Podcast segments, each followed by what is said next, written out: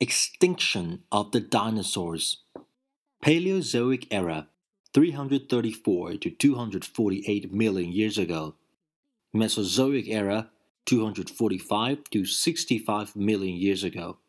Triassic period, Jurassic period, Cretaceous period. Cenozoic era, 65 million years ago to the present. Paleontologists have argued for a long time that the demise of the dinosaurs was caused by a climatic alteration associated with slow changes in the positions of continents and seas resulting from plate tectonics. Off and on throughout the Cretaceous, the last period of the Mesozoic era during which dinosaurs flourished, large shallow seas covered extensive areas of the continents Data from diverse sources, including geochemical evidence preserved in seafloor sediments, indicate that the late Cretaceous climate was milder than today's. The days were not too hot, nor the nights too cold. The summers were not too warm, nor the winters too frigid. The shallow seas on the continents probably buffered the temperature of the nearby air, keeping it relatively constant.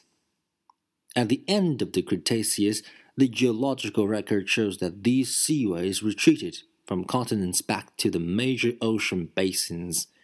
No one knows why. Over a period of about 100,000 years, while the seas pulled back, climates around the world became dramatically more extreme. Warmer days, cooler nights, hotter summers, colder winters. Perhaps dinosaurs could not tolerate these extreme temperature changes and became extinct. If true, though, why did cold blooded animals such as snakes, lizards, turtles, and crocodiles survive the freezing winters and torrid summers? These animals are at the mercy of the climate to maintain a livable body temperature. It's hard to understand why they would not be affected, whereas dinosaurs were left too crippled to cope, especially if, as some scientists believe, dinosaurs were warm blooded Critics also point out that the shallow seaways had retreated from and advanced on continents numerous times during the Mesozoic. So, why did the dinosaurs survive the climatic changes associated with the earlier fluctuations, but not with this one?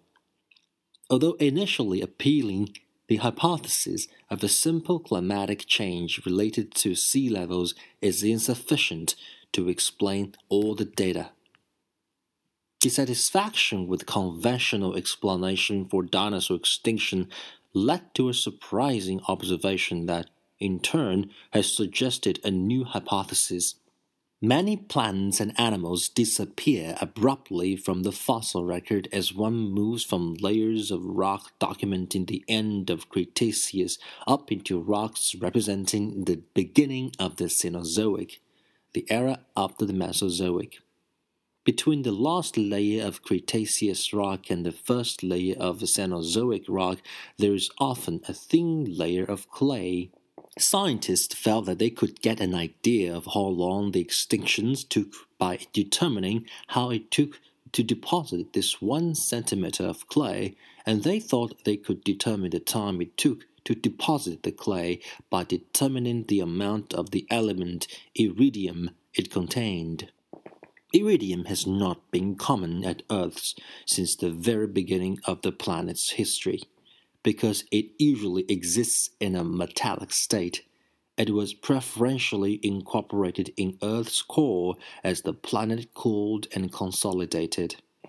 Iridium is found in high concentrations in some meteorites in which the solar system's original chemical composition is preserved. Even today, microscopic meteorites continually bombard Earth, falling on both land and sea. By measuring how many of these meteorites fall to Earth over a given period of time, scientists can estimate how long it might have taken to deposit the observed amount of iridium in the boundary clay. These calculations suggest that a period of about 1 million years would have been required. However, other reliable evidence suggests that the deposition of the boundary clay could not have taken 1 million years. So the unusual high concentration of iridium seems to require special explanation.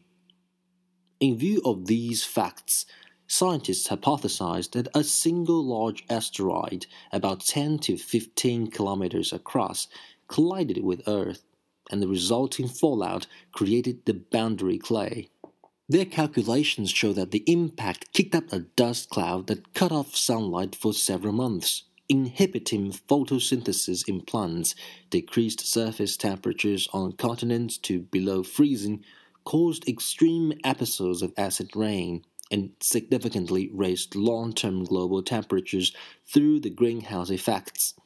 This disruption of food chain and climate would have eradicated the dinosaurs and other organisms in less than 50 years.